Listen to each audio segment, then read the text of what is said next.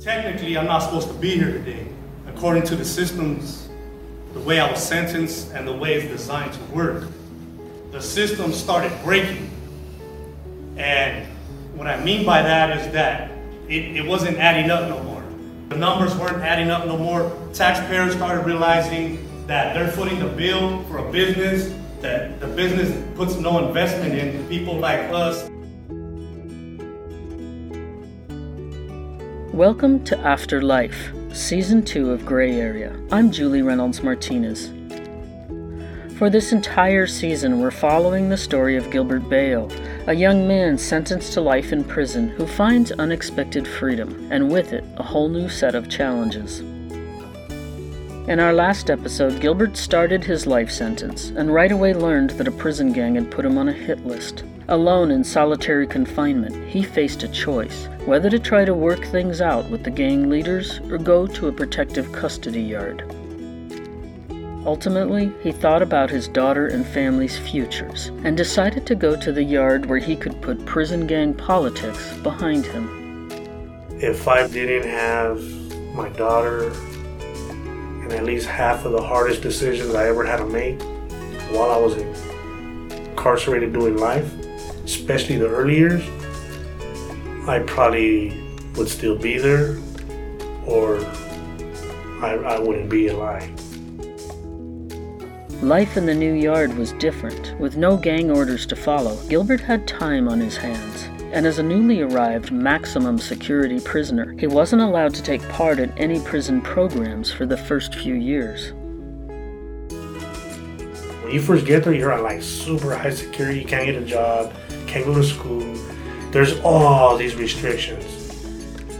But everyone was allowed to use the prison library, and that's where he met a man who would forever change him. His name was Joe Tapia. I go to the library, I'm walking out, and um, I had a Malcolm X autobiography. He sees me standing outside the library waiting to get back in my building. And he went over and asked me like, hey, you like that? You like reading that? And we ended up having a conversation that blew me away because this dude was like so intelligent. He, he was just saying words I didn't know. I didn't know what they meant his ability to describe historical moments, it, it, blew me away. I was like, this dude's not talking about gangs. It's like, I meet this guy and he's telling me all this stuff. Like, I gotta be in there studying, I gotta be reading. And that night I was in my cell, I was on the top bunk, and I seen all these books coming under my door. And he put a typewriter in front of my, you know, old brother's plug-in typewriter. What am I supposed to do with that? And he goes, hey, keep those books as long as you want. All I ask is that when you read them, if you can please write a report on them and then type it out and let me read them. So I'm like, all right, cool, man. Gives me something to do. No job, no school. I'm just in the cell all day. We would go to the yard and I would read them to him and he would give me feedback and he would question my writing. He would question me like, you say that as if it's a fact. How do you know that's true? He goes, that's just your belief, man. And I was like, oh, I don't understand. And he started showing me the difference. He basically challenges me and says, read nonfiction and learn something because one day the door's going to open for you and you need to be ready.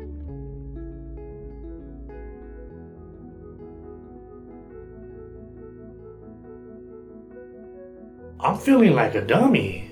Before I went to prison, I went to college, took a placement test, and couldn't even get past the first two questions.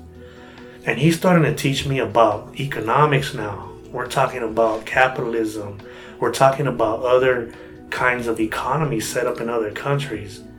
Now I'm thinking way bigger than my block, my neighborhood, my homies. I'm like, dude, where do I stand with all of this? I'm believing something somebody else told me and I just ran with it and made myself out to be the hero in the story, even though I'm an anti-hero, you know. I'll walk in the store and rob the store while you go to work all week. I I started to meet guys from parts of California that were supposed to be my enemies. This guy, he's around my age. He asked me if I would be willing to talk to some kids. If they brought kids into the prison, would you come out and talk to them? And I was like, they will never let that happen here. And he goes, if I got it done, you'd be down to go with me out there and talk to them? And I told him, man, I don't know what I would say. What would I say to a kid that wasn't said to me that's different so they wouldn't end up like me? I really couldn't answer the question. I went to the first meeting and everybody there embraced me. There was over, I don't know, 60, 80 people in this first meeting. So when the kids came in the first time, were you nervous? Oh, yeah, I was really nervous. Remember, I'm still blaming the world for me being there. I wanted to prove that if you had the right things, if you had your dad, if you had the discipline at home, then this shouldn't happen. How did the kids react? They had a really good reaction to me to the point where within a few meetings with the kids, I was put into a position of showing the other guys that were the mentors there what I was doing. And really, all I was telling them was try to identify what is stopping them from um, making the right decisions. Like what, what's going on in their life. Gilbert was discovering himself. He found something he was good at, something he hoped could make a difference to kids who grew up just like he did. The program was revolutionary. It wasn't one of those scared straight groups intended to frighten kids away from crime. The curriculum was created and run by the prisoners themselves, sponsored and supported by the state parole office. The inmates decided how to really reach the at risk kids brought into the prison. Men who were once members of rival gangs sat down together to speak from the heart about the reality of their lives.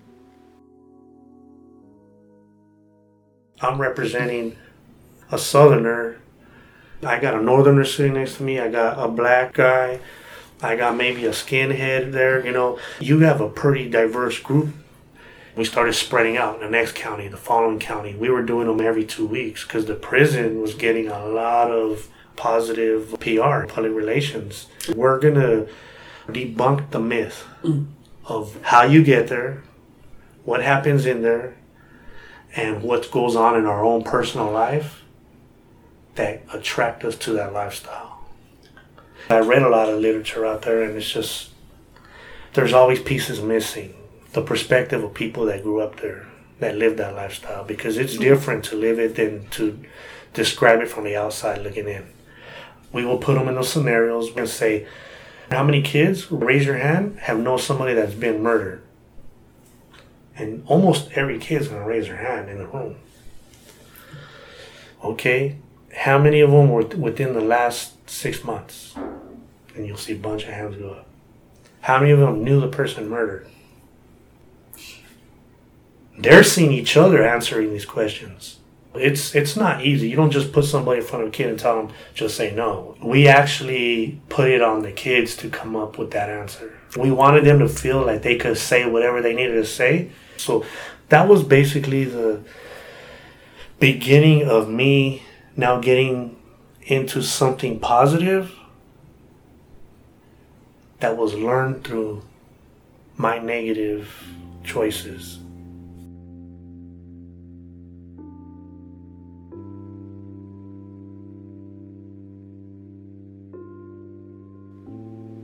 Gilbert's life in prison was already unlike anything he'd imagined. He learned he was good at mentoring, good at reaching kids who needed a hand. But his relationship with his own daughter, Marlena, was rockier. Years later, he asked her what his incarceration was like for her. Um, I didn't know the truth for a long time. Every time I'd ask, Why were you there? What's going on? What's happening? It always seemed like everybody was sugarcoating it, you know, just to kind of keep me happy, just to kind of I don't know, maybe shut me up. For a long time, remember I used to tell you about my dream about how I think it was my ninth birthday, or maybe even younger. Um, I used to every every birthday I had. My wish was that you would come home, and it's kind of hard to say right now. Yeah. We're But, doing good um, though. it it got to a point where I I gave up. I gave up and I stopped wishing for that because it felt like you were never gonna come and I got tired of my of everything being let down. And it just seemed like like helpless, you know, just kind of hopeless. And I I I knew that I I had to keep going. I had to keep living my life. Even though a part of me wanted wanted you there with me, wanted you to be here in person. I I had to keep going. I had to you know just somewhere in the back of my head know that one day you would one day you would be home one day what we did today would happen eventually and How about if I go over there right now? And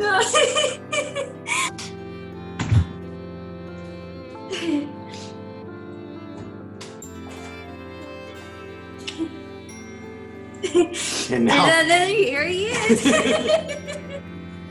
now it's real, right? yeah now it's real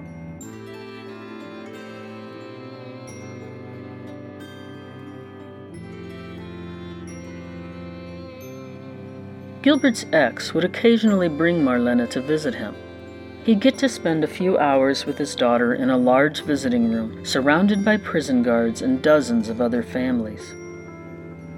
My emotions are like a roller coaster. Some days I'm depressed, you know, for days or weeks. Other days I'm happy. I'm, I'm doing something positive. I'm studying. I'm, you know, I'm trying to figure out what I'm gonna do this next visit with these kids or visit with my daughter. How can I get creative and make this a lasting moment? These eight hours I'm gonna be in visit with my daughter. I really enjoyed it, and at the same time, I was still doing things I shouldn't have been doing.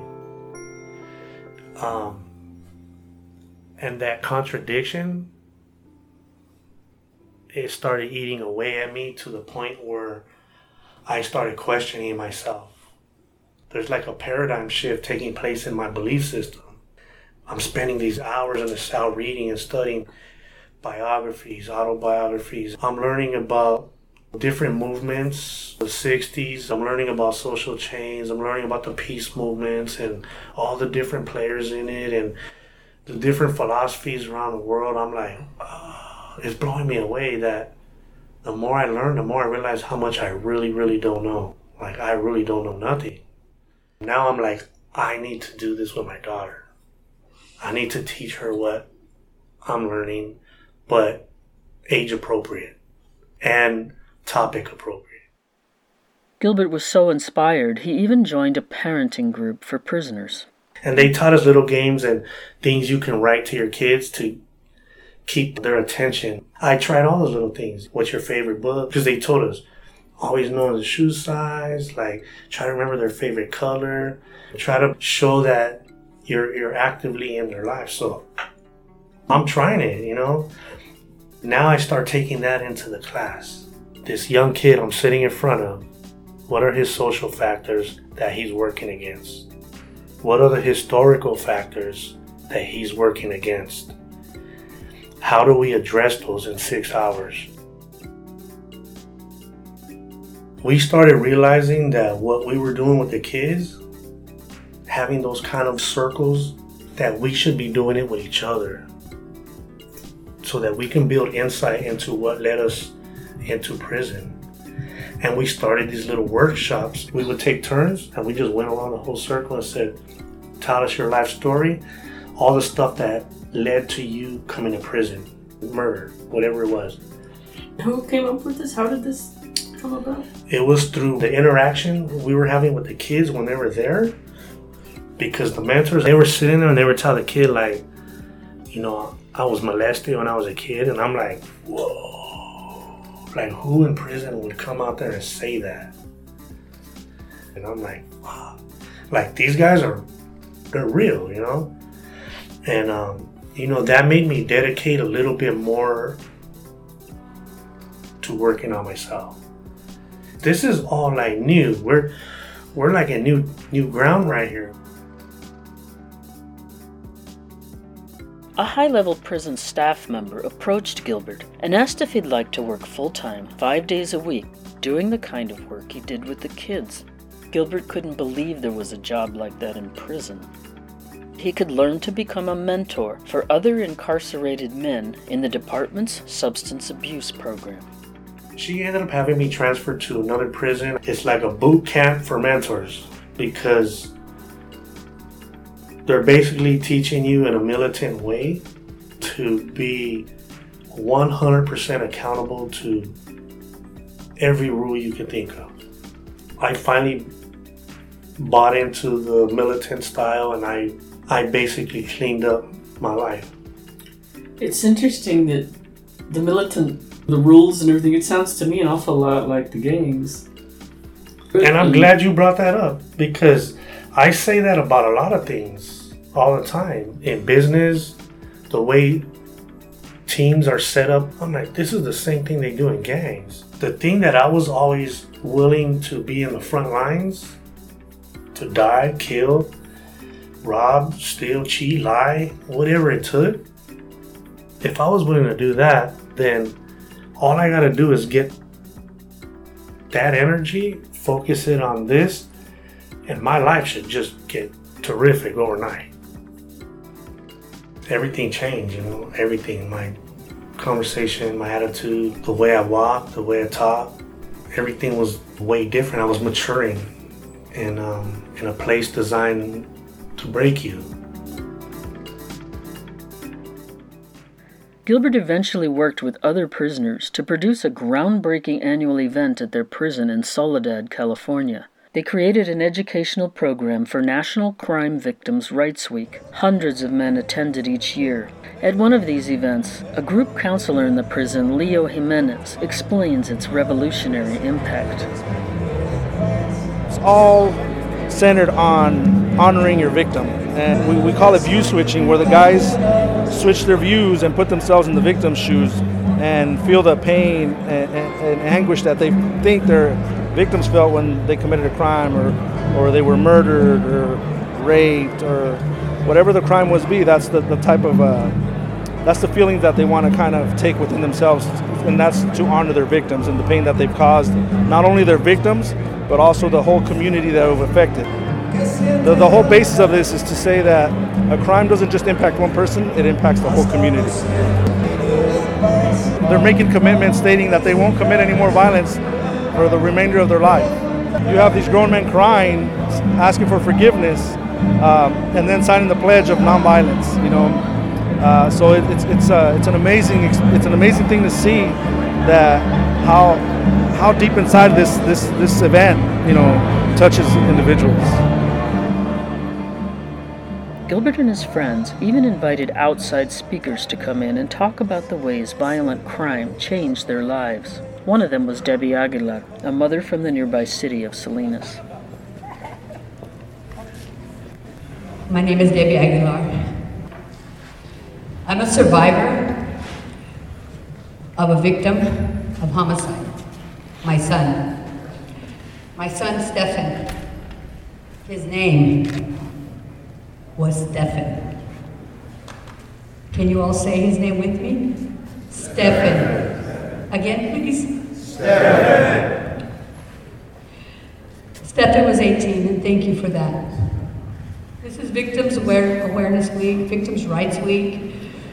I became my son's voice, not after his death, even before his murder. He was killed 15 years ago.